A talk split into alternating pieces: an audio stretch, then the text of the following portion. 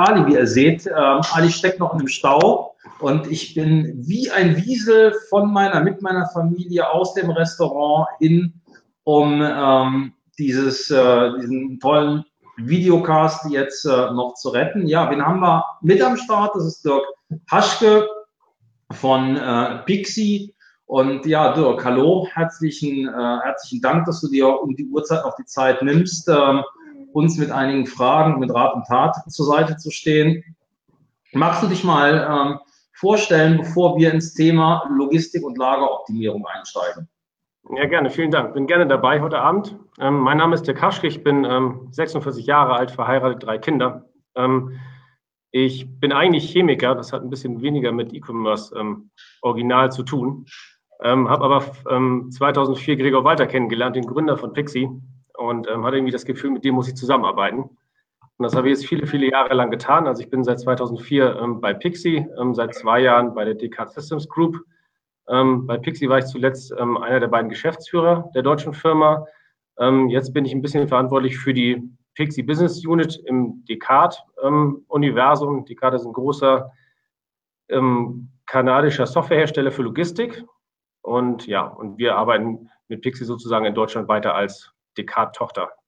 Wir haben vielleicht noch ein bisschen ähm, zum Hintergrund. Wir haben ähm, ungefähr 500 Installationen mittlerweile, die alle viel einen Logist oder einen sehr großen logistischen ähm, Kern haben. Ähm, unsere Online-Händler sind eigentlich, oder wenn man sich die Branche so anguckt, die wir eigentlich als ähm, Kunden haben, das teilt sich eigentlich auf wie der normale, normale deutsche E-Commerce. So die Hälfte sind so Fashion-Händler und der Rest ist alles, was man eigentlich über den deutschen E-Commerce verschicken kann. Und hauptsächlich machen wir für die Logistik. Ja, ich habe schon gehört, dass äh, ihr ähm, logistisch sehr gut am Start äh, seid. Ich kenne einige eurer, ähm, eurer Kunden, mit denen ihr schon gesprochen habt. Ihr habt einen sehr durchdachten und äh, extrem guten Logistikprozess. Woher kommt Pixie von der Historie? Von der Historie kommt ähm, Pixie eigentlich, ähm, wurde ja erfunden von Gregor Walter und der war früher, ähm, hat mit das Backend geschrieben für Amazon Deutschland. Und ähm, da hat er sich eigentlich überlegt, dass es darum geht, dass, die, dass der Online-Händler ja auch die Pakete verschicken muss. Früher war es ja so, da hast du ja als Kunde gehofft, dass du das Paket überhaupt kriegst, nachdem du per Vorkasse bezahlt hast sozusagen. Ähm, und da ging es halt darum, die ganzen Backend-Prozesse ähm, abzubilden. Und früher war die Welt ein bisschen einfacher. Da hatte man, keine Ahnung, Oxid Shop, Pixie und DRL und das war's. Und ähm, da muss, hat ähm, Gregor eigentlich so die ganzen Prozesse, die im Hintergrund laufen, geschrieben, die halt hauptsächlich halt mit dem Paketversand zusammenhängen. Bis zu äh, welcher Paketanzahl könnt ihr äh, täglich verarbeiten über eure Software?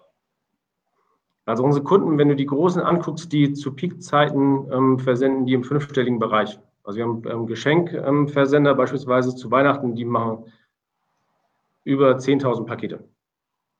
Oh, das ist ordentlich und äh, das ist auch eine Leistung, die können wirklich in der Tat nur ähm, wenige der ähm, äh, weniger, wenige äh, abbilden. Da haben sie meistens Schwierigkeiten wirklich mit der Anzahl, also mit der Leistung, der Performance des, äh, des Systems. Und woher habt ihr eure, ähm, eure ähm, Kompetenz aus der Logistik? Also ich selbst finde es extrem schwer, Logistik. Ich hatte ja auch selbst eine Eigenlogistik. Mhm. Und ähm, ich fand es halt ähm, schwierig zu lernen, wie eine gute Logistik zu funktionieren hat. Also normalerweise ist es so, dass wir unsere Kunden immer vor Ort in Betrieb nehmen. Das heißt also, dass wir eigentlich alle Kunden, die wir jeweils ähm, in Betrieb genommen haben, auch vor Ort gesehen haben und beraten haben. Wir haben ähm, viele Mitarbeiter, die sind sehr, sehr lange dabei. Die kennen sich im E-Commerce sehr, sehr gut aus. Und ähm, wir haben auch eine Sparte, die so die ähm, Lageberatung macht und die hilft uns natürlich weiter, die Software weiterzuentwickeln. Aber grundsätzlich, wenn du dir die, die Prozesse anguckst, sind wir eigentlich sehr ähnlich Amazon. Ja? Also wir haben ähnliche Versandprozesse wie Amazon. Manchmal ein bisschen besser, aber eigentlich so in der Art, wie Amazon seine Pakete verschickt, so machen wir das auch. Ah, okay. Ähm, ja, die Amazon-Logistik, die ist schon sehr spannend. Ich meine, ich sehe sie teilweise sehr kritisch, also zumindest in deren Logistikkonzepte, die sie, ähm, denke ich mir, als Blaupause aus den Vereinigten Staaten übernommen haben, also der Lageraufbau sehr stark in die Fläche, wenig in die Höhe. Ähm, da habe ich immer schon so meine, meine, meine Herausforderung, aber gut, das hat ja jetzt nicht, nicht unbedingt etwas mit dem ähm, Softwareprinzip zu tun. Könnt ihr mit eurer Software auch ähm, die Fördertechnik steuern? Also grundsätzlich ist es so, dass wir Automatisierungen anbinden können. Wir machen aber keinen Materialflussrechner. Also richtige jetzt, wo das Paket auf dem Förderband durch die Gegend fährt, das machen wir nicht. Also wir sind eigentlich ähnlich wie Amazon ein Mann zu Ware Prinzip. Das heißt also, wir haben Picker, wir schicken Picker durch die Gegend, die effizient durch die Gegend laufen und die Ware einsammeln mit einem Wagen ähm, direkt in den Karton rein oder halt im zweistufigen Prozess. Weil wir haben Mann-zu-Ware-Prozess. Okay, ja, das war bei mir eine Herausforderung. Ähm, ich habe dann über meine Warenwirtschaft tatsächlich, die halt, wo halt auch die Lagerwirtschaft integriert war, habe ich dann, als wir erweitert haben auf die, ähm, äh, auf die Fördertechnik, habe ich die dann noch eingebunden mit, äh, mit einer Siemens-Steuerung und einem eigenen äh, Schnittstellen-Server. Also das war äh, extrem spannend. Ich habe damals, also, zu meiner Zeit habe ich nie auf, auf Fremdsoftware gesetzt. Ich kam so historisch noch aus einer Zeit, wo es noch keine finanzierbaren Softwarelösungen gab, sodass ich gezwungen war, ähm, die Prozesse komplett selbst in der eigenen ähm, Software abzubilden. Und äh, ja, von daher kenne ich so ein bisschen die, die Herausforderungen. Ich glaube, es ist so ich glaube, es ist immer so ein bisschen die Diskussion zwischen, willst du ein hochautomatisiertes Lager haben oder ein sogenanntes manuelles oder wo, wo du Picker ähm, laufen hast. Das hat natürlich auch so ein bisschen von unserer Historie zu tun, weil wir hauptsächlich oder ausschließlich im E-Commerce-Händler haben, bis auf ein paar Fulfiller, können wir vielleicht später ein bisschen drüber sprechen, und die natürlich immer ähm, sehr flexibel agieren müssen. Und sobald du halt Fördertechnik im Haus hast, muss es halt da brauchst du eine Auslastung, ja, also die ist auf Maximalkapazitäten ausgerichtet, etc. Das ist natürlich auch ein großes Invest für jeden. Ja, ach Gott, ohne Zweifel, klar. Ne, ich meine, ich hatte aber auch, ich meine, gut, ich bin jetzt nicht an, an, äh, ähm, an äh, fünfstellig rangekommen, also ich war gut vierstellig äh, mit meinen täglichen Paketversandzahlen, das war schon okay. Ähm, aber halt äh, fünfstellig war ich, war ich in der Tat nicht. Aber da hätten dann meine Systeme ähm, mit der Architektur ähm, die Performance auch nicht, äh, auch nicht geschafft. Also spätestens dann hätte ich äh, tatsächlich umstellen müssen. Ähm, das war dann halt nicht so gut. Ja, jetzt lag mir noch eine Frage äh, auf den Lippen, ganz genau. Wie sieht das bei euch aus mit dem Paketnummern-Tracking? Geht das schon so weit oder ist es noch Bestandteil aus Prozesses? Nee, das gehört noch ganz normal zum Prozess dazu. Das heißt, dass wir die ähm, Paketnummern ähm, aus den, von den Carriern übermittelt bekommen und die dann auch wenn Kunden auch unseren Kundenservice beispielsweise verwenden, da anzeigen und auch dem Endkunden zur Verfügung stellen. Also wir machen auch den E-Mail-Versand, dass der Endkunde die Tracking-IDs bekommt. Also das ähm. ist quasi der Abschluss vom Prozess, wenn du so willst. Könnt ihr dann auch oder lest ihr dann auch die entsprechenden Events aus? Also sprich, wenn ein Paket sich verzögert oder es beim Nachbarn abgegeben wird, dann äh, entspricht das ja bestimmten äh, Events, die die ähm, äh, CAP-Dienstleister ja auch äh, in der Regel ähm, zur Verfügung stellen. Entweder auf Server ähm, selbst abrufbar machen oder halt auf Server posten. Und die kann man ja eigentlich recht schön in eine Klarsprache äh, übersetzen und kann so ein bisschen proaktiv äh, Kundenservice leisten. Ja, das stimmt. Also normalerweise verschicken wir hauptsächlich die Tracking-Codes, aber das ist auch möglich, dass du sowas verschickst. Oder im Kundenservice bei uns anzeigen lässt. Mhm. Großartig, weil es gibt in der Tat recht wenige Dienstleister, die das anbieten. Ich glaube, da bist, bist, du dann mit äh, Parcelab, die eigentlich aus einer anderen Ecke kommen, ähm, glaube ich, die einzigen. Habt ihr auch den Retourenprozess mit integriert, dass ihr so eine Verheiratung von Hinversandlabel und Rückversandlabel, beziehungsweise klar, ähm, DHL hat ja direkt die Verheiratung systembedingt, aber GLS zum Beispiel nicht, dass ihr solche Verheiratungen anbietet? Ja, normalerweise ist es ja so bei den, bei den Online-Händlern, das unterscheidet sich ja sehr, was die machen. Also es gibt meines Wissens nach nicht mehr so viele, die den Versandaufkleber beispielsweise auch direkt mit dem Tracking-Code mit reinlegen ins Paket. Die meisten gehen ja eigentlich den Weg, dass man ähm, sich irgendwo das Versandlabel holen muss zum Zurückschicken. Und ähm, dementsprechend ist es eigentlich eher ein getrennter Prozess bei uns. Ah, das ist schade. Ja, da habe ich, da ich ja äh, im, im, äh, im Prinzip eine recht eine recht äh, schöne Erfahrung gemacht, dadurch, dass diese Verheiratung bei mir vorhanden war, war, sobald das äh, Paket erstmals im System entweder von GLS oder äh, DHL, mit den beiden habe ich hauptsächlich verwendet, trackbar war, hatte ich halt ein Event und diesen Event habe ich dann halt auch in der Tat an die Kunden versendet, ähm, mit der Frage, was möchtest du? Möchtest du umtauschen? Also ich habe Autoteile versendet. Dann möchtest du umtauschen, dann möchtest du dein Geld zurückhaben und habe dadurch äh, auch meine äh, Telefonanlage gesteuert. Also sprich, je nachdem, äh, wie viele Anrufe wir schon in der Retourenschleife halt hatten, habe ich dann immer die Zeiten getaktet, sodass ich eine halbwegs äh, gleichmäßige Auslastung der, der Retourenabteilung halt so gewährleisten konnte. Das hat insgesamt zu einer enormen Entlastung äh, des Mailaufkommens auf der einen und zu einer enormen Entlastung äh, oder von in, in, äh, einer enormen Reduktion der Telefonspitzen, also der Servicespitzen geführt. Also das fand ich äh, recht, recht spannend.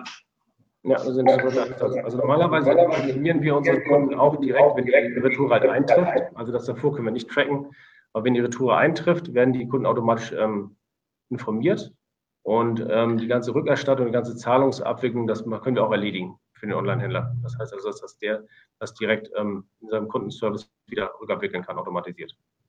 Die ähm, seid, seid ihr mit eurer Software auch verantwortlich für die Belegerstellung, also sprich die ähm, Versand- oder Lieferscheinbelegerstellung oder Retourenbelegerstellung? Ja, also das, kommt ein bisschen drauf, das kommt ein bisschen darauf an, was der Kunde nutzt. Also es gibt ja zwei Möglichkeiten. Entweder der nutzt das Pixie ähm, WMS, das heißt also ein, ein reines Lager, ähm, ähm, eine Lagerverwaltungssoftware.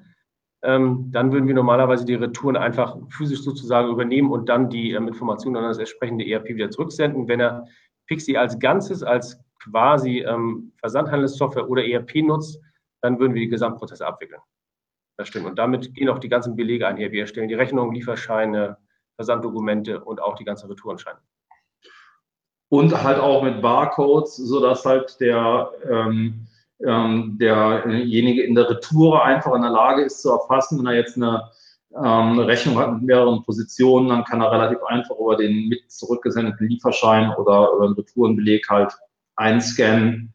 Ähm, das ist diese Rechnung und indem er dann die Ware einscannt, erkennt das System, aha, die Ware ist jetzt zurückgekommen, wird jetzt im Lager, wieder zugänglich gemacht. Genau, also der gesamte Prozess ist insgesamt sowieso ähm, Barcode gestützt. Das heißt also, dass wir beim ähm, eigentlich schon bei dem Versandprozess alles Barcode gestützt mit den ähm, Artikeln machen. Zurück natürlich auch, Retouren, dann wird auch die Rechnung oder Lieferschein gescannt. Dann der Artikel, da kann man auch ähm, Retourengründe hinterlegen. Wenn der Kunde angekreuzt hat, ist zu groß, zu klein, kaputt, etc. Das wird auch alles getrackt und ähm, dementsprechend vereinnahmen wir die Retour dann wieder. Das ist großartig. Also er bietet echt einen hohen Automatisationsgrad an. Also das finde ich großartig. Das ist so für mich der Punkt, der, der, der, der in, in einer eigenen Logistik enorm äh, relevant ist. Ich glaube, es gibt in meinen Augen keine Abteilung oder keinen Bereich bei einem Online-Händler, wo du in der Tat mehr ähm, Einsparungen machen kannst, indem du doch die Prozesse optimierst als in der eigenen Logistik. Ich weiß nicht, wie du das siehst. Nee, ich glaube, da gibt es natürlich unglaublich viel Einsparungsmöglichkeiten, weil es natürlich sehr kostenintensiv ist, der ähm, in diesem Bereich. Und wenn wir uns die Retouren beispielsweise angucken, die halt dann wieder vereinnahmt werden, dann muss der Automatisierungsgrad halt auch verhältnismäßig hoch sein. Weil gerade, ich meine, wir haben ja viele Fashionhändler, die dementsprechende Retourenquoten haben von bis zu zu viel Prozent. Ja. ähm, alles, was wehtut sozusagen. Und da muss der Prozess so schlank wie möglich irgendwie sein, dass du das alles erfassen kannst im Hintergrund. Ja, das ist großartig, ja, das sehe ich halt auch so. Also das äh, mit der Logistik, da habe ich ähm, auch wirklich äh, in der Tat, äh, in der Tat eine Menge, Menge, Menge, Menge ähm, ja, Gehirnschmalz gelassen. Da hat äh, ein ähm, Diplomant auch seine Diplomarbeit äh, in meinem Unternehmen geschrieben, weil das halt auch äh, ja von meiner Seite aus halt, ich wollte eine anspruchsvolle volle Lösung bei mir, bei mir im Unternehmen haben. Ja. Es sind halt, es sind halt zwei, zwei Bereiche. Du hast halt auf der einen Seite immer die Kundenzufriedenheit. Also jeder möchte sein Paket in der richtigen Zeit haben. Ähm, die Sachen sollen nicht kaputt sein. Man möchte die richtigen Sachen im Paket haben, etc. Davon hängt ja unglaublich viel ab. Und auf der anderen Seite ist es halt der ganze Kostenblock, der dahinter hängt, wenn man falsche Sachen verschickt, wenn es zu lange dauert, wenn man mehr Picker braucht als eigentlich notwendig, etc. Eine Frage, bietet ihr eigentlich auch ähm, im Rahmen eurer Software ähm, Auswertung, also Analysen und Statistiken an? Also mich haben immer ähm, einige KPIs entdeckt, äh, Entschuldigung, äh, interessiert. Für mich war es interessant herauszufinden, zum einen, wie ist die Performance der eigenen Pickplätze, und äh, wie ist auch die Fehlerquote der eigenen äh, Pickplätze. Das war also für mich immer eine sehr interessante Geschichte. Für mich war interessant, äh, von 100 Prozent der Rechnungen, die versandfähig sind, wie viel wurden denn dann auch taggleich versendet? Also ich habe versucht, ähm, ein ganzes, äh, ein ganzes Setup von KPIs mir einzurichten, um die Leistungsfähigkeit und auch die Qualität äh, meines Lagers zu messen. Hm. Also grundsätzlich ist das so, dass die Fehlerquote sozusagen, was rausgeht, ähm, sehr, sehr gering ist, weil wir halt einen Barcode-gestützten Prozess haben. Du kannst aber alle Lagerbewegungsarten eigentlich auch mit Zeiten vermessen. Ja, du kannst genau sehen, wie viel ähm, Zeit du für gewisse ähm, Lagertätigkeiten haben kannst du da auch optimieren im einzelnen Fall. Wie sieht es aus mit Korrekturmöglichkeiten? Also habt ihr auch, also wenn ich jetzt im, ähm, im äh, Pick-Prozess oder im Packprozess bin und ähm, ich habe einen Lagerfehlbestand, wie korrigiere ich die? Also wie ist da der Prozess? Also normalerweise würdest du das beim Packen gar nicht mehr mitbekommen ja, weil normalerweise das, du würdest quasi gar keine Bestellung im Packprozess hinten bekommen, die nicht vollständig ist.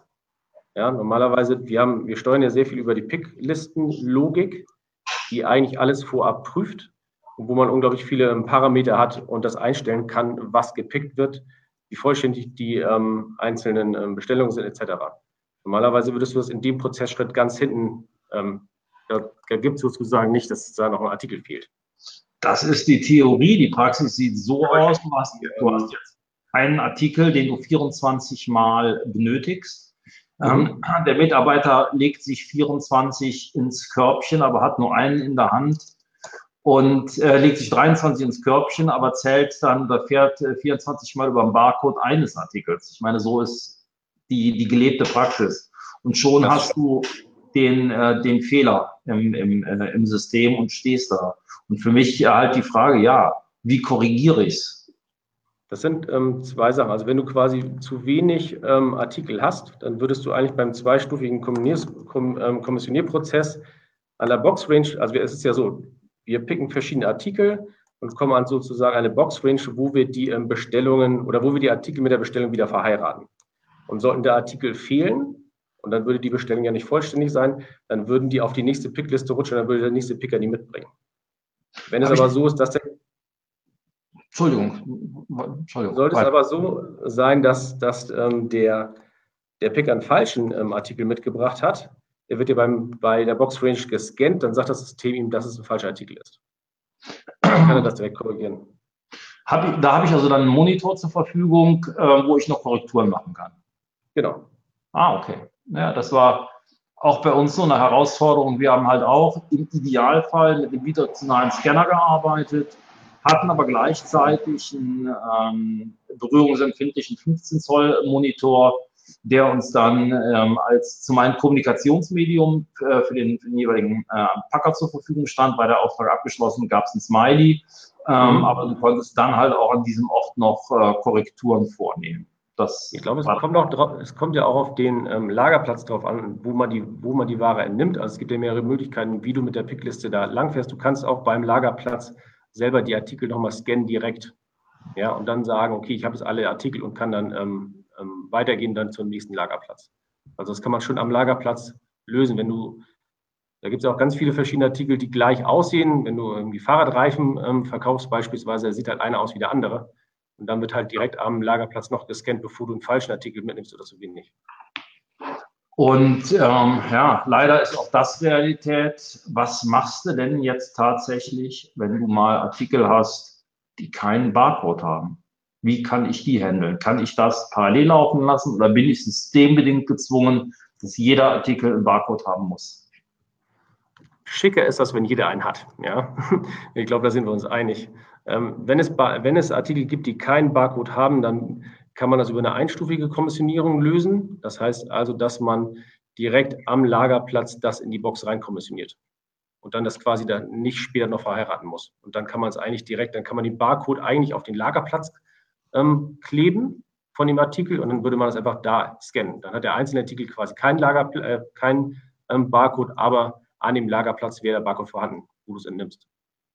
Ja, Realität ist ja die, ähm, wenn du selbst, äh, also ne, ich als, äh, als Händler habe halt irgendwann auch mal die Barcodes eingeführt und ein Großteil der Produkte waren sie an Lager. Ich hatte ein chaotisches Lagersystem, das heißt, äh, die Artikel konnten sonst wo im Lager liegen. Ne? Die wurden halt in der Regel dann da eingelagert, ähm, wo Platz war, ähm, wanderten also. Aber und dann hast du das Lager verdichtet. Hallo Ali. Ja, hi. Hi. Ah, da ist der Autofahrer. Ja, nee, äh, liegt an der Autobahn, nicht an mir. Dann, ähm, ja, weiß ich nicht, die Frage war jetzt auch nicht ganz so wichtig. Ali, dann würde ich sagen, klinke ich mich aus. Äh, ich hoffe, ich habe dich würdig vertreten. Es war meine Ehre mit dir. Äh, Danke gleichfalls. Ähm, dann klinke ich mich aus. Dirk, ich wünsche dir noch einen äh, wunderschönen Abend. Ich hätte auch die Tage auf dich noch ein Attentat äh, auf dich vor. Ich sage mal so als Stichwort schon mal in den Raum geschmissen, eBay Seller Konferenz. Ähm, vielleicht reden wir da dann mal in Ruhe drüber. Ähm, ja, ich wünsche euch beiden jetzt noch einen tollen Talk und einen schönen Abend. Sehr gern, vielen Dank. Vielen, vielen Dank, Marc. Danke. Gerne. Tschüss. Ja. So, Marke hat mich ganz andere Fragen gestellt, äh, ähm, wie auf, auf der Agenda, äh, wie ich Marc kenne. Ja, Aber passt. Ähm, wir können ja mit, mit unserer Fragerunde äh, starten. Und ähm, da, da du mich ja ein bisschen kennst aus Facebook und ich oft bei Händlern bin und mir das Lager genauer anschaue, hab, weiß ich natürlich, wo meistens der Schuh drückt. Ja? Ähm, fangen wir an mit den äh, Lagerplätzen beziehungsweise Lagerorte ähm, das ist ja letztendlich the beginning von, von, von Lagerverwaltung. Ja? Das heißt, wie kann ich am besten die Lagerplätze konzipieren? Wie gestalte ich meine Lagerplätze? Sortierreihenfolge, Stichwort. Ja? Ähm, wie macht ihr das, wenn ihr vor Ort bei Händlern seid? Ähm, erstmal ist das Ziel ja normalerweise, wenn du Lagerplätze oder Lagerorte definierst, dass du möglichst kurze Wege hast oder einen möglichst schnellen Versand. Das sieht natürlich bei allen Händlern irgendwie anders aus, weil sagen wir, das optimale Lager, da würde sich, da träumt jeder von, da hat man eine ganz große rechteckige Halle und von links geht es rein und rechts geht es ganz sauber raus. Ich glaube, das ist bei den meisten Händlern gar nicht der Fall, weil die alle wachsen, ähm, die sich um ihre Lagerplätze und ihre Logistik sorgen sozusagen. Und dann ist es ja in der Regel so, dass man irgendwie eine, entweder eine kleine Halle gehabt hat oder noch eine Etage darüber dazu mieten kann oder noch eine andere Lagerhalle irgendwo anmieten kann, wo man noch irgendwelche Nachschübe ähm, organisiert. Ähm, grundsätzlich ist das so, dass das Lagerlayout ähm, ganz oft mitbestimmt. Ja, man muss sich ein bisschen an die Gegebenheit anpassen, was der, was der Online hat, ob da noch ein Fahrstuhl dazwischen ist oder, oder andere Dinge. Ähm, die Sortierreihenfolge für die Picklisten ist auf alle Fälle eines der wichtigsten Dinge und dass man verschiedene Pickzonen ähm, einführen kann, dass man im Nachgang ähm, Picklisten für verschiedene Zonen einrichten kann. Also wenn ich jetzt zum Beispiel auf zwei Etagen bin, möchte ich natürlich keine ähm, Bestellungen kommissionieren, wo ein Teil der Bestellung eine Etage drüber liegt. Ja, also muss die Möglichkeiten haben, sozusagen die einzelnen ähm, Bereiche zu separieren. Und ähm, das ist eigentlich schon ein recht guter, recht guter Ansatz. Und dann geht es halt ein bisschen darum, hat man Fachbödenregale oder hat man Palettenstellplätze, wo man rankommen muss. Mhm. Und ich glaube, das ist halt auch eines der wichtigen Punkte, dass man halt die ähm, Artikel alle gut anfahren kann und dass der Mitarbeiter wenig Zeit verbraucht. Mhm. Also das bedeutet letztendlich, ich ziehe mir eine Statistik, ähm, wenn ich nicht selber weiß, weil das, ich, ich achte nie auf das Bauchgefühl, sondern äh, ich ziehe meine Statistik, was sind meine Renner, was sind meine Penner, gestalte mhm. dann letztendlich meine Pickwege so, dass ich halt äh, die Rennerartikel nah am Parkplatz habe und ähm, habe dann auch, äh, differenziere dann auch in meinen Picklisten, was ist eine ähm, Einzelorderbestellung, was eine Multi-Order-Bestellung. Vielleicht Kannst du das gerade noch erklären, die zwei Begrifflichkeiten? Und sollte man da das One-Scan-Shipping von euch nutzen? Oder würdest du sagen, für Multi-Order-Bestellungen würdest du andere Kommissioniermöglichkeiten nutzen? Also wenn man so zwischen Einzel- und Multi-Order-Picking ähm, unterscheiden will, dann ist es ja so, dass man normalerweise bei der Einzelorder ähm, wirklich für eine Bestellung ins Lager geht und diese Artikel da raussucht. Ich glaube, es ist immer so ein bisschen die Spaltung zwischen B2C und B2B, weil die B2B-Händler in der Regel halt in einer Bestellung sehr viel mehr Artikel haben als ein B2C-Händler ja, dann kann das durchaus Sinn machen, für eine Bestellung ins Lager zu gehen, wenn da halt 100 Artikel dazu gehören. Ähm, ich glaube, ähm, wenn wir mehrere Bestellungen auf einer Pickliste haben, dann ist es viel spannender, mhm. wenn es mehr Artikelbestellungen sind, weil dann man natürlich sehr viel mehr ähm, optimieren kann. Weil es natürlich so ist, nur, nur weil man mehr Bestellungen auf eine Pickliste machen kann, ähm, muss ja nicht ähm, die, die Dame aus dem Versand jetzt anstelle von einem Autoreifen zwölf Autoreifen auf einmal holen. Das macht natürlich verhältnismäßig wenig Sinn. Ähm, da kann man schon nach Artikeltext irgendwie sortieren und sagen, okay, ich möchte als allererstes die Artikel haben, die zerbrechlich sind, Artikel, die vielleicht mit anderen Artikeln nicht zusammengehören, wie Reinigungsmittel und Lebensmittel. Da kann man sehr, sehr viel ähm, ähm, sozusagen optimieren beim Multi-Order-Pick. Was man, was noch ein Optimierungsansatz äh, wäre, wäre natürlich Nachschub zu konfigurieren. Worauf muss man da achten? Der Nachschub ist ein bisschen die Frage, wo der herkommt. Also wenn ich ein richtiges Nachschublager habe, dann würde ich das eigentlich auf Mindestbestellmengen setzen, sodass das System sagt, okay, hier, das ist eigentlich wie bei Aldi. Ähm, Aldi hat ja ganz viele Picker, nämlich uns, und die machen das die Regale leer. Und irgendwann, bevor, das, bevor die Palette leer ist, kommt dann eine nette Dame und bringt mit dem Hubwagen eine neue Palette und stellt das alte sozusagen da oben drauf. Und das kann man auch auswerten. Äh, man muss nicht nur mit. Das kann man auch auswerten. Genau. genau.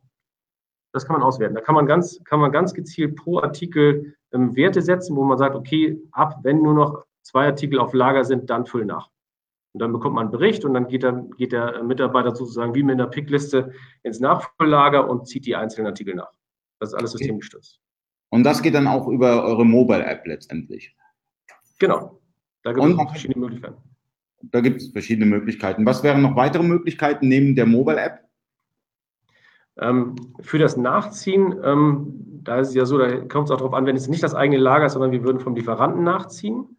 Hm. Da würde man halt ähm, die verschiedenen Kalkulationen bekommen auf Basis von historischen Daten, wie viel man halt für bestimmte Artikel oder wie viel Artikel man bei dem Lieferanten nachbestellen muss. Und dann würde es so gehen, abhängig davon, was es für Artikel sind, kann man schon im Wareneingang, wenn die ankommen, separieren zwischen, da gibt es sogar schon eine Bestellung, also klassisches Cross-Docking, ähm, da gibt es schon eine Bestellung für diesen Artikel und dann brauchen wir die gar nicht mehr einlagern.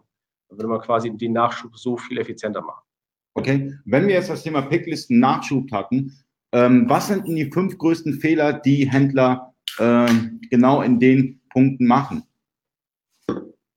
Die fünf größten Fehler, ja, da gibt es da gibt's eine Menge. Also ich glaube, diese Pick-Strategie, von, von der wir vorhin schon ein bisschen gesprochen haben, das ist auf alle Fälle wichtig. Das heißt, dass wir ähm, die Wege optimieren, weil selbst, man sieht das ganz oft bei ganz vielen Händlern, die haben zwar eine Pickliste, aber trotzdem rennt der Mitarbeiter von rechts nach links und von vorn nach hinten und hat bei jeder Pickliste irgendein Ziehartikel aus der letzten Ecke dabei.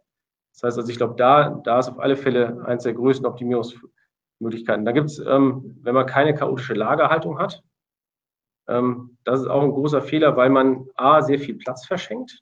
Hm. Ja, also man kann sagen, wenn man auf chaotisch umstellt, das heißt also, dass ich ja verschiedene Artikel in einen Lagerplatz legen kann, kann ich vielleicht bis zu 30 Prozent irgendwie der Fläche sparen und ähm, kann auch Picklisten oder, oder Pickwege optimieren. Ich glaube, da ist auch ein, das ist auch ein ziemlich großer Fehler. Es gibt falsche Bestände ganz oft bei, bei ähm, Händlern. Das, das ähm, äußert sich dann in verschiedenen Wegen. Auf der einen Seite, dass nicht mehr sauber gepickt werden kann oder im Verkaufskanal die Artikel nicht mehr vorhanden sind. Es muss also so gepflegt sein, das System, dass alle, ähm, alle Artikel vorhanden sind und gescannt sind.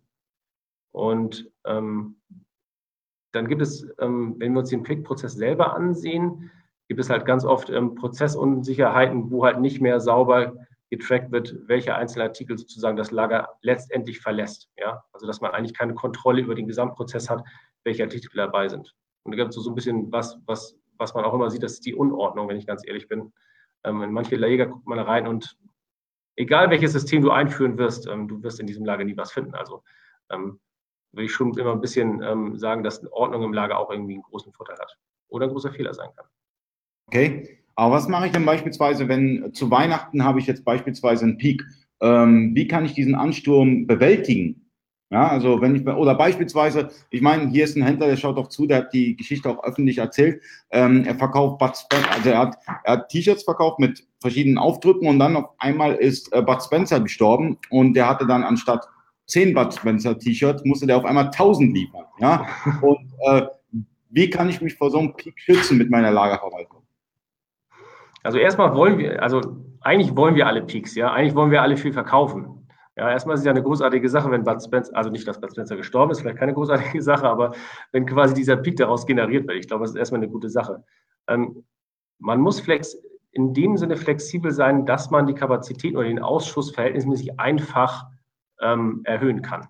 Und da gibt es halt viele Möglichkeiten, abhängig davon, was es für ein Peak ist. Also wenn es ein Einzelprodukt wäre, wie da, ist es irgendwie das Bud Spencer T-Shirt, ähm, dann kann man spezielle Prozesse relativ einfach einführen, indem man die gesamte Palette ähm, an den Packtisch fährt, den Prozess umstellt und dann einfach nur noch scannt, Rechnung kommt raus, scannt, Rechnung kommt raus, scannt, Rechnung kommt raus, dass man solche Spezialprozesse in dem, in dem Maße einführt. Und auf der anderen Seite ist es halt so, dass die Kapazitätserhöhung schnell gehen muss. Also wir haben verschiedene Händler, die typische Peakzeiten haben wie Halloween oder ähm, Karneval.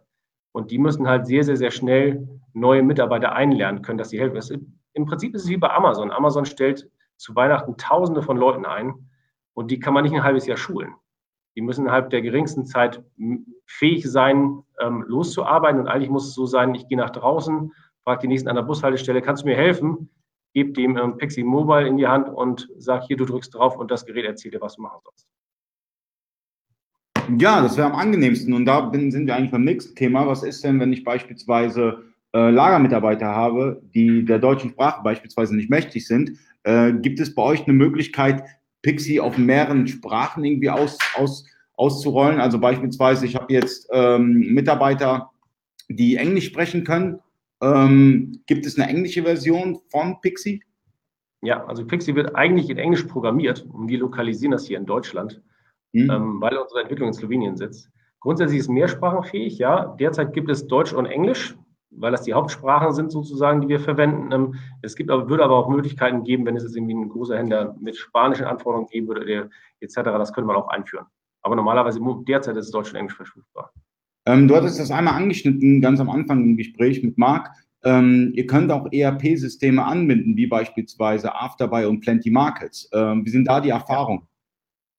Die Erfahrungen sind da sehr gut. Also wenn man sich ähm, Plenty anguckt, die ja auch ähm, sehr auf den Marktplätzen aktiv sind. Also wir machen ja normalerweise keine, ähm, ähm kein Marktplatzmanagement oder kein PIM. Das macht ja normalerweise ein anderes System. Und da binden wir über die API ähm, an. Das läuft sehr gut. Man kann sich überlegen, was man da ähm, verwenden will, ob man Pixie als reines WMS verwenden will oder ob man Plenty sozusagen als, als PIM und Shop nutzt. Und wir machen die gesamte Abwicklung dahinter. Ähm, das ist eigentlich frei wählbar und ähnliches ist bei Afterbuy genauso. Aber da, gibt, da ist die Anbindung eigentlich sehr umfangreich und wir spielen alle ähm, Bestände, Veränderungen, alles ähm, zeitnah ähm, wieder zurück an das Hauptsystem. Okay, gibt es weitere Systeme außer Afterbuy und äh, Plenty, die ihr anbinden könnt? Ja, es sind verschiedene ähm, Systeme schon angebunden. Ähm, wir haben Kunden, die nutzen SAP oder Microsoft Dynamics, ähm, Navision. Ähm, wir sind gerade jetzt im dabei, eine Partnerschaft mit NetSuite aufzubauen in Deutschland, was ähm, sehr angenehm ist. Und da gibt es eigentlich viele Möglichkeiten, die man da ausnutzen kann. Also wir machen, ähm, wir übernehmen halt für das WMS die gesamten Bestellungen und machen die ganzen Status-Updates und die Artikel ziehen wir auch ein. Okay. Ähm, ist Pixie API-fähig? Ja, also wir haben ähm, selber eine API, die man ansprechen kann von außen ähm, mit keine Ahnung, 150 API-Calls, ähm, die man verwenden kann, wo man Prozesse intern ansteuern kann. Ähm, viele Kunden erweitern auch die Software über die API, entweder selbst, wenn die eine IT-Abteilung haben, oder mit vielen Partnern, die wir haben. Da wird sehr, sehr viel umgebaut und ähm, wir haben auch gleichzeitig ein Messaging-System, wo wir eine Push-API haben, wo wir einzelne Events nach außen ähm, liefern können. Ähm, ihr, ihr wendet ja auch die, äh, beispielsweise CRM-Systeme wie Greyhound und weitere an. Also es gibt, ihr habt ja einen Store auch, glaube ich soweit ich weiß. Genau, es gibt ein Pixie Apps Marketplace sozusagen, wo halt verschiedene ähm, Kunden oder verschiedene Partner sozusagen auch ihre Erweiterung anbieten. Okay, ähm, vielleicht hier mal einen Link dazu ähm, ähm posten, ähm, damit man sich das mal anschauen kann. Also es gibt da eine Menge, äh, was man an Pixie noch anbinden kann. Pixie ist nicht nur eine reine Lagerverwaltung, sondern kann auch als ERP genutzt werden. Und äh, Marktplätze wie eBay, Amazon macht ihr ja auch. Also das heißt, ähm, man kann euch auch vollumfänglich als ERP-System auch nutzen.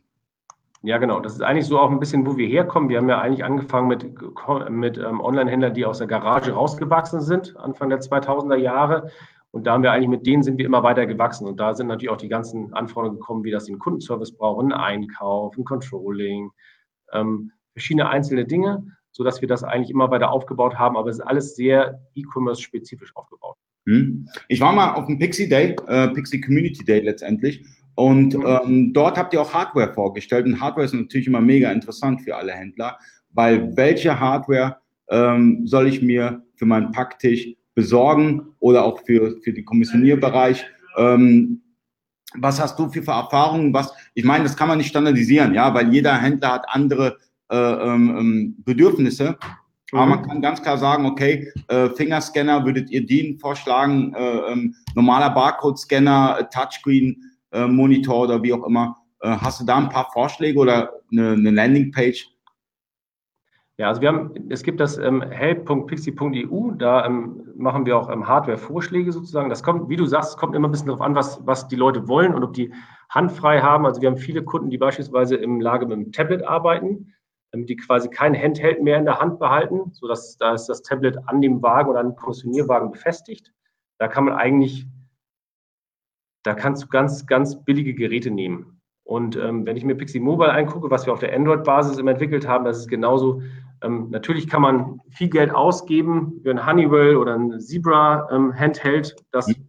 bestimmt viel aushält und was du von einem Berg runterwerfen kannst und das hält es aus. Ja?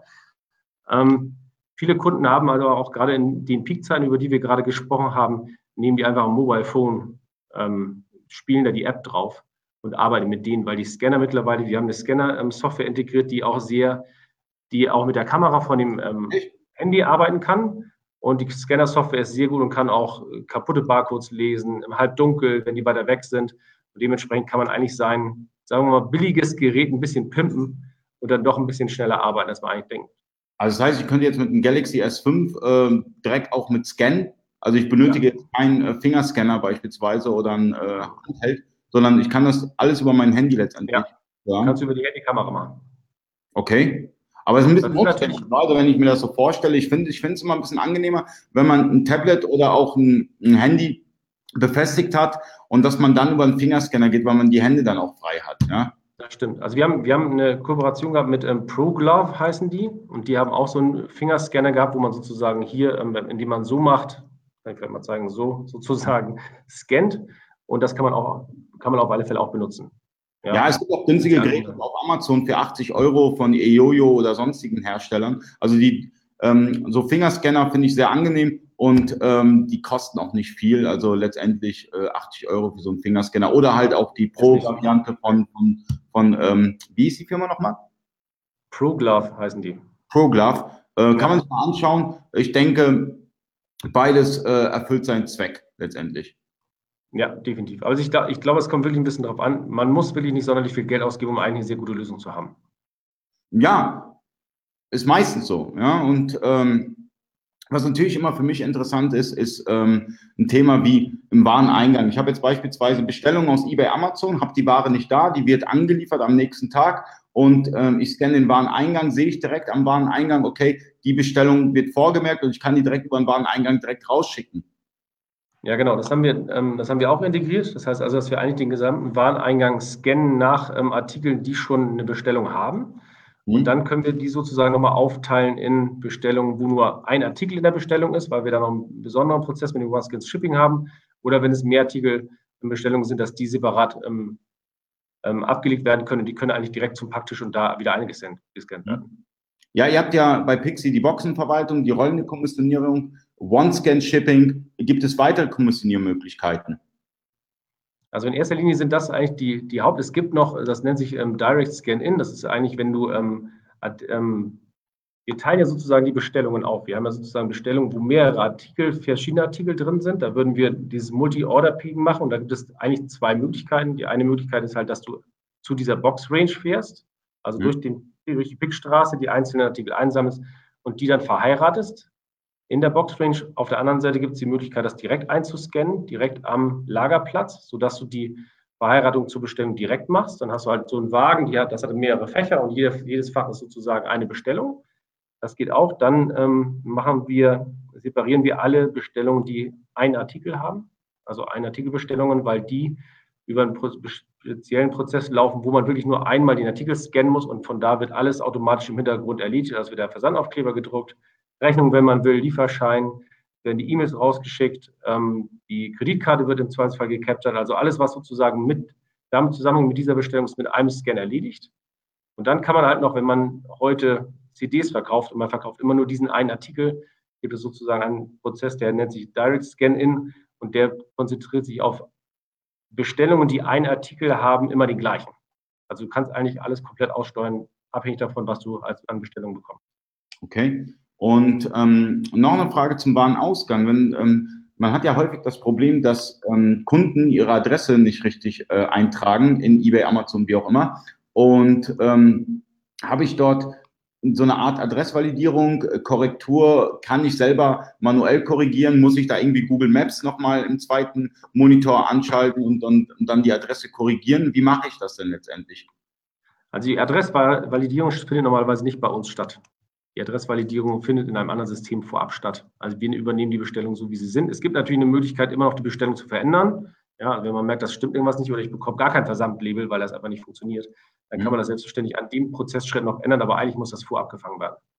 Ja, meistens klappt es ja nicht. Kennst du kennst du selber aus der Praxis. Oder? Also ja, man, ja. man, aktiviert die Adressvalidierung. Ähm, ich will jetzt ja keinen Dienstleister an Pranger stellen, die haben alle irgendwie, äh, kommt, kommt dann immer wieder. Ja, dieses, diese Problematik hat man immer wieder. Aber kann man diese Bestellung dann auch zurückstellen, wenn ich beispielsweise ich mache und tue und kriege kein Label raus, äh, muss ich mich dann irgendwie eine Stunde lang mit diesem äh, mit dieser Bestellung auseinandersetzen oder kann ich diese Bestellung dann zurückstellen und eine andere Bestellung dann äh, abarbeiten? Ja, das kannst du machen. Das ist völlig unabhängig. Also egal, welche Bestellung irgendwo hängt oder es würde irgendwo ein Problem geben, hängt das mit dem eigentlichen Prozess nicht zusammen. Ja, da kommen ganz normal die Picklisten raus für die nächsten Bestellungen, abhängig davon, was also auf Lager ist oder was halt angeliefert werden muss. Ist einfach völlig unabhängig. Okay. Das hält nicht auf. Wie ist es bei Speditionen? Also ihr habt ja natürlich die Schnittstellen zu DHL, GLS, DPD, wie auch immer. Ähm, wie ist es beispielsweise bei äh, Logistikern wie zum Beispiel äh, DAXA oder wie sie alle heißen? Ähm, habt ihr da auch direkte Anbindungen? Nee, es gibt, es gibt einen Partner, mit dem wir da zusammenarbeiten, das ist MHP. Und ähm, die stellen die Software VLog her und die haben wir direkt angebunden. Okay. Und die haben im Prinzip, ich glaube, mehr als 100 verschiedene Speditionen. Okay. Und das ist quasi unser Gateway für die Spedition. Und das ist natürlich wiederum interessant für Fulfiller auch, ja, die, die viele verschiedene Versandarten letztendlich ähm, umsetzen müssen, weil dadurch bedingt, dass sie halt äh, zig viele Kunden haben, zig verschiedenen Systemen. Wie läuft das denn ab? Gibt es Fulfiller, die Pixie nutzen? Wie bindet man die verschiedenen Warenwirtschaftssysteme dann auch an? Also es gibt verschiedene Fulfiller, die Pixie bereits nutzen und ähm, wir haben sozusagen immer Kunden, die bei, auch teilweise bei den Fulfillern, also von uns, die selber versenden und dann teilweise bei den Fulfillern auch ähm, Sachen outsourcen, die da versendet werden. Es gibt verschiedene Arten, die ähm, Anbindungen, das kommt ein bisschen darauf an, was es für Anbindungen sind. Wenn es über reine Shop-Anbindungen geht, da haben wir unglaublich viele ähm, Standardlösungen oder Standardschnittstellen, die bereits da sind. Wenn es ähm, eine ERP-Schnittstelle ist, die sind in der Regel immer unglaublich individuell und die müssen erstellt werden. Ja, also wenn wir wirklich an, an SAP-Systemen ist, das gibt es nicht out of the box. Da muss jemand die Schnittstelle erstellen. Das macht in der Regel der Fulfiller oder ein Partner. Äh, habt ihr da einen direkten Partner, der ähm, für diese Schnittstellen letztendlich äh, zur Verfügung steht? Oder ja, mehr? Also wir haben, ja, also wir haben verschiedene ähm, Agenturen, die das machen und die sich für solche Schnittstellen ähm, zur Verfügung stellen, wie beispielsweise Delta Tier oder andere, die halt diese ähm, Schnittstellen bauen für die Kunden. Okay, was schätzen letztendlich Fulfiller an Pixie? Zwei Sachen. Einmal haben die geringe Margen und brauchen eine hohe Effizienz. Das heißt also, der Prozess muss sehr, sehr schlank sein, damit die Geld verdienen können, überhaupt. Mhm. Und auf der anderen Seite hängt es mit der Konnektivität zusammen, weil die in der Regel Probleme haben, auch ganz normale Shops anzubinden, wie Magento, Shopware, Oxel etc. Und da sind wir halt sehr bereit in die Standardschnittstellen aufgestellt und wir brauchen halt relativ wenig Stunden, um den Kunden live zu bringen. Und das ist eigentlich immer so der, gerade wenn du kleinere Kunden hast als Fulfiller, ist es immer ein Knackpunkt, weil die normalerweise die Onboarding-Fee gar nicht bezahlen können. Mhm. Und ähm, letztendlich ist immer die Problematik, ähm, die ich so habe, wenn Pixie angesprochen wird, dann sagt, obwohl man Pixie meistens gar nicht kennt, also die Leute, die über Pixie sprechen, kennen meistens Pixie nicht. Oh, das sind doch so hohe Anschaffungskosten, ja. Sind es nicht. Ähm, wenn ihr es runterbricht, äh, zahlt ihr in jedem anderen System ähm, genauso viel, äh, bis das System steht. Also vielleicht kannst du noch etwas dazu sagen, weil das ist immer so, oh, ich sehe jetzt eine Hausnummer und sag mir, das ist, das ist too much. Nein, das ist, das ist natürlich, natürlich stimmt das nicht. nee, es ist, es ist generell so, ähm, dass wir ähm, verschiedene Pricing-Modelle anbieten. Wenn man sich überlegt, ab wann sich Pixie lohnt, weil wir verkaufen ja in der Regel, wir verkaufen Effizienz ja, und Automatisierung, was der Kunde sich irgendwo einsparen kann, dann kann man sagen, wenn wir ähm, auf der ERP-Seite sind, kann man bei 50 Bestellungen am Tag locker ähm, innerhalb von dem ersten Jahr ist auf alle Fälle das Geld wieder drin.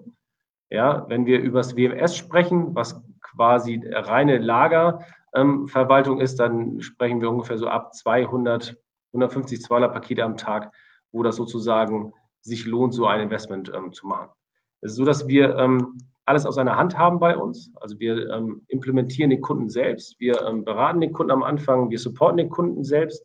Das heißt also, wir haben keine Partner im Boot, wo man noch irgendwelche, ähm, sagen wir, irgendwelche Abstimmungsaufwände hat. Wir ähm, beraten den Kunden auch bei der Implementierung. Das heißt, dass wir nicht, ähm, es ist nicht reines Self-Service und dann gucken wir mal, ob es klappt oder nicht, sondern wir fahren normalerweise auch zu dem Kunden vor Ort. Gerade in der Logistik ist das wichtig, um die Prozesse zu verstehen, was der hat. Und ähm, die Beratungsleistung bieten wir auch an. Und dann ist es eigentlich, ist der ROI innerhalb von zwölf Monaten da. Und das ist eigentlich für jeden, glaube ich, irgendwie ein ganz guter Zeitrahmen. Ja klar, weil ähm, ich, ich meine, gut, dass du es angesprochen hast. Man muss zum Kunden, also man muss zum Händler vorbeifahren, weil meistens sieht man das Potenzial, bevor das System überhaupt eingerichtet worden ist oder man überhaupt mit der Einrichtung anfängt. Erstmal geht es darum, das Lager zu strukturieren. Ja, dann kommst du hin und dann siehst du erstmal Chaos. Ja, ich glaube, das äh, ist euer Daily Business. Sieht man manchmal, ja. Ja, man sieht, man sieht Chaos und denkt sich, okay, jetzt muss erstmal eine Struktur da, da rein. Und da habt ihr auch natürlich ähm, einen, einen sehr interessanten Mitarbeiter, der sich nur um Lageroptimierung kümmert. Ähm, vielleicht kannst du ein paar Worte über den netten Kollegen sprechen. Ich habe den Namen jetzt wieder vergessen, sorry. Aber Alexander Durz ist das. Genau. Alexander Durz, der, der macht bei uns die, die ähm, Lagerberatung, das ist richtig, das ist ein Logistiker.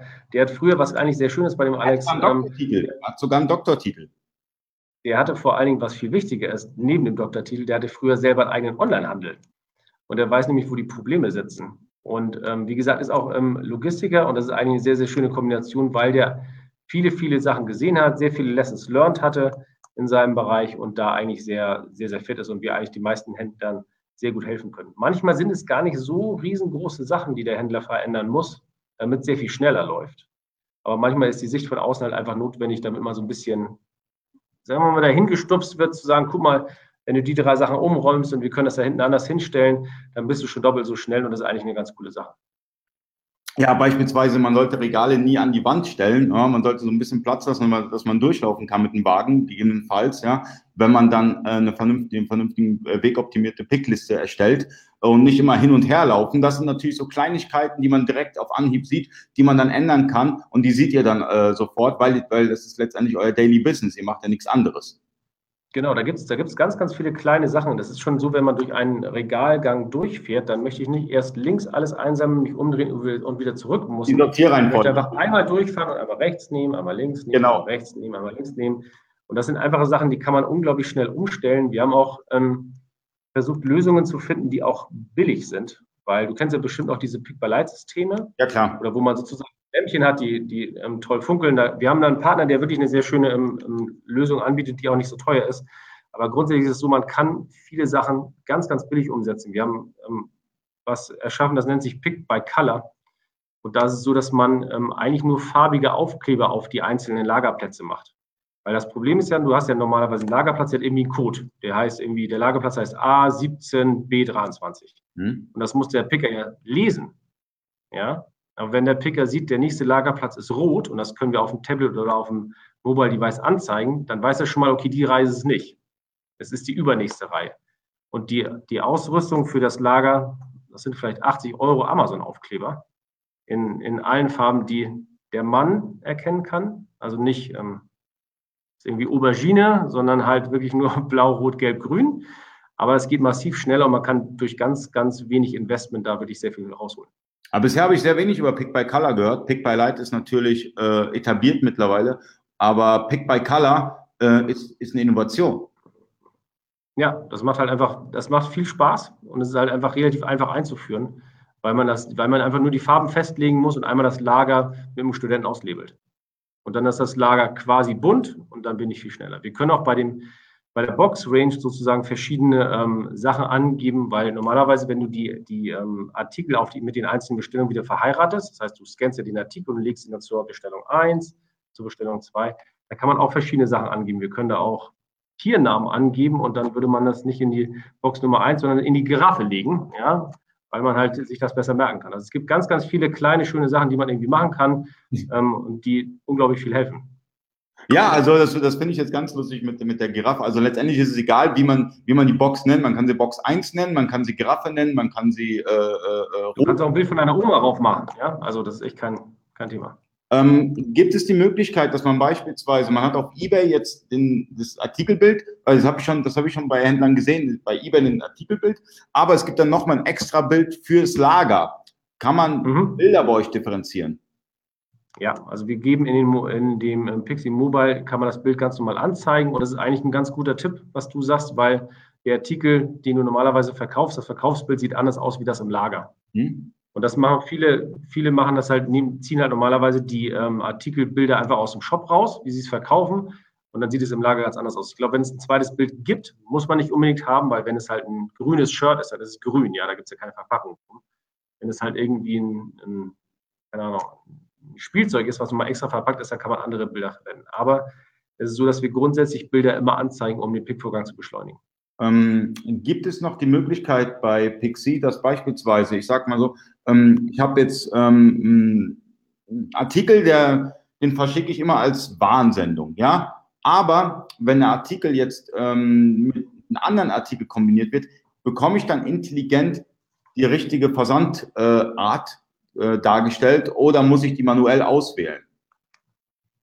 Nee, die Versandart wird normalerweise mitgegeben. Also wir bekommen die Versandart normalerweise, wie, das, ähm, wie der Artikel versendet wird. Das kann man an den Artikeln festmachen, ja, oder eine Bestellung, da kann man die einzelnen Versandarten auswählen. Man kann das auch nochmal ändern, abhängig davon, wenn das, wenn das halt nicht sauber begeben wird, dann kann man es am Versandplatz nochmal ändern und sagen, nee, ich muss jetzt doch nicht mit Warnsendung, sondern mit DL verschicken. Da kann man die Versandsdienstleister auch nochmal ändern. Aber es geschieht automatisch. Das bedeutet beispielsweise, du kennst es doch bei eBay, der, der Kunde bestellt jetzt einmal, dann bestellt er wieder und dann kannst du den Auftrag ja zusammenführen letztendlich. Ja? Und wenn du den genau, Auftrag also, zusammenführst, hast du das Problem, dass die Versandart äh, dann eine andere ist. Und ob es da einen Automatismus letztendlich gibt, dass Pixie dann weiß, okay, es ist jetzt nicht mehr Warnsendung, jetzt ist es äh, DHL-Paket, GLS, wie auch immer. Nee, die Automatisierung ist nicht bei dem, ist bei uns nicht die Auswahl der Versandart, sondern dass die Artikel ähm, dass die Bestellungen automatisiert zusammengefasst werden. Hm. Also du würdest das Ganze mal auf der Pickliste bekommen und wenn da jemand dreimal im gewissen Zeitraum bestellt hat, dann würden wir daraus direkt eine Bestellung machen. Okay, also da, man kann die Kunden zusammenführen, also den ja. Kunden zusammenführen, den Auftrag und ähm, dann halt hat man ähm, ja die Standard. Die Auswahlmöglichkeiten der anderen Versanddienstleister auszuwählen, ja. Okay, ja, das ist, das ist natürlich auch super ähm, spannend. Weil da, das, das, das ist natürlich, da wirft man sehr viel Geld weg. Oder? Also wenn du jetzt beispielsweise die Kunden, den Kunden die Aufträge nicht vom Kunden zusammenführen würdest, hättest du zweimal ein DHL-Paket, so hast du einmal ein DHL-Paket, tust dem Kunden vielleicht sogar was Gutes, schickst dem Geld wieder zurück und sagst, hey, du hast zu viel Versandkosten bezahlt. Mhm. Also wir haben, wir haben auch Kunden, die Automatisierung angebunden haben. Da fehlt sogar, also das ist zum Beispiel im, im Modellbau so, weil die teilweise sehr, sehr große Artikel haben. Und da fährt, wenn das erst zu Ende gepackt ist sozusagen und im Karton drin, dann fährt dieser Karton durch einen 3D-Scanner und wird gewogen und an, an, auf Basis sozusagen dieser Daten wird dann der Versandsdienstleister ausgewählt, weil vielleicht UPS für dieses ähm, Volumen billiger ist als für DRL. Ähm, das ist quasi eine, ähm, das ist eine Lösung, was der Kunde über die API angeschlossen hat und dementsprechend läuft das. Aber da gibt es sehr viele Möglichkeiten. Darf man über eine Referenz von euch sprechen? Weil das ist natürlich ein ganz interessantes ähm, Fallbeispiel für viele, die gerade zuschauen. Darf man eure Referenzen nennen? Ähm, bei dem muss ich ehrlich gesagt nachfragen. Also bei vielen es, könnte ich jetzt einfach sagen, bei dem muss ich nachfragen. Es gibt einen, der arbeitet mit Pixie und ähm, sitzt, glaube ich, in Berlin und macht Bekleidung und fängt mit ja. an. Darf man den nennen?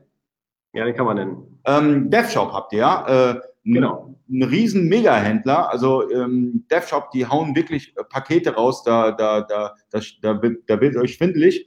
Und mhm. ähm, die haben aber folgende Problematiken. Die haben beispielsweise das Problem, dass ähm, ein Kunde bestellt etwas, ähm, schickt dann die getragenen Klamotten oder sowas zurück. Habt ihr da eine Möglichkeit, dass man irgendwie ähm, beim Versandprozess Bilder macht oder wie auch immer? Wie löst das beispielsweise der DevShop? Ähm, die machen das sozusagen noch nicht. Da werden die Fotos, also wir haben integriert, dass man die Fotos äh, macht. Also der, die Ware verlässt ja normalerweise ordnungsgemäß das Haus. Hm? Das ist eigentlich ein Teil des Retourenprozesses und da ist es so, dass wir ähm, Fotos machen können. Das heißt also, bei jedem Retourenprozess, der reinkommt, da wird das Paket aufgemacht ähm, und da wird kontrolliert und da gibt es für jeden Artikel einen Retourengrund. Das kann dann auch verschmutzt sein etc., weil es dann ja Bei den Fashionhändlern wird das immer ausgefasst, also entweder kommt es weg oder es wird gereinigt, etc. Und da machen wir Fotos. Ja, also beim Retourenprozess machen wir sozusagen Fotos, die wir dann auch im Zweifelsfall dem Kunden zurückschicken können und sagen können, lieber Kunde, ähm, mit dem Hoodie, ähm, den hast du nicht nur angeguckt, sondern damit warst du halt irgendwie auf der Love Parade. Mhm. Und ähm, der sieht halt nicht mehr so aus, wie er aussehen soll. Ja, das erkennt man durch das Gewicht dann letztendlich, weil ein getragener Pullover wiegt ein bisschen mehr als ein ja, wahrscheinlich. Und ähm, manche machen das über Bilder. Also ich habe auch einen betreuenden Händler, der äh, macht immer Fotos, bevor er das Ganze rausschickt. Ähm, ich denke, bei DevShop gibt es sehr viele Dinge, die auch ähm, für andere Händler interessant sind. Was sind so Spezifikationen von DevShop, wo du sagen würdest, okay, ähm, das ist so ein Goodie, ähm, das, das, habt ihr, das habt ihr extra für DevShop entwickelt und äh, es interessiert vielleicht auch weitere Händler? Ich glaube, was die wirklich an den Prozessen, die wir haben, sehr gut nutzen, das ist der One-Scan-Shipping-Prozess, weil ich habe noch bei keinem Händler gesehen, der, wo ein Mitarbeiter so viel Pakete verpackt innerhalb so kurzer Zeit wie die. Die sind einfach un, unfassbar schnell. Die machen, da macht irgendwie ein Mitarbeiter 700 Pakete am Tag. Das ein Mitarbeiter? Ja, also das muss man sich echt mal, das muss man sich wirklich mal angucken. Die sind da super. Also habe ich echt Bauklötze gestaunt. Sie haben, die machen ja, haben ja Folie und ähm, früher auch Paket gemacht. Hm. Und die hatten solche selbst aufstellenden ähm, Kartons.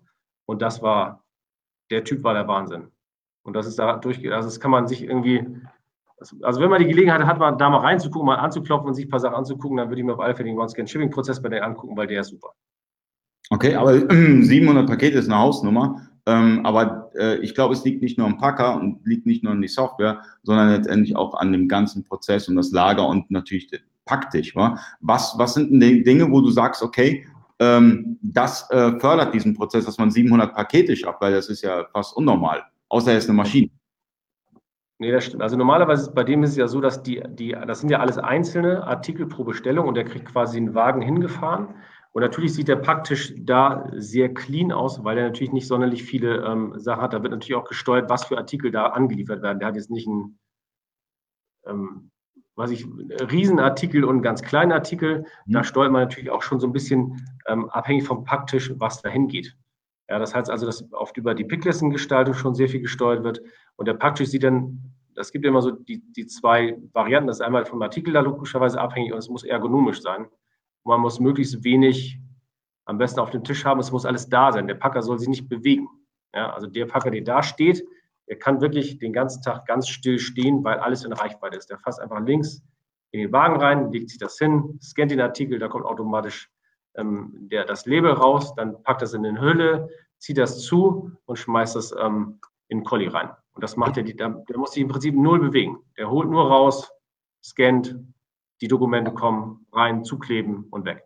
Okay, und wie, wie sieht so ein Packtisch letztendlich aus? Das bedeutet, ähm, du sagst, er ist clean, das heißt, ich habe am Tisch erstmal gar nichts, außer halt mein, meine Utensilien, beispielsweise Klebeband. Ähm, wie ist der Monitor genau. Habe ich da so einen Greifarm? Ähm, wie habe ich mein Füllmaterial?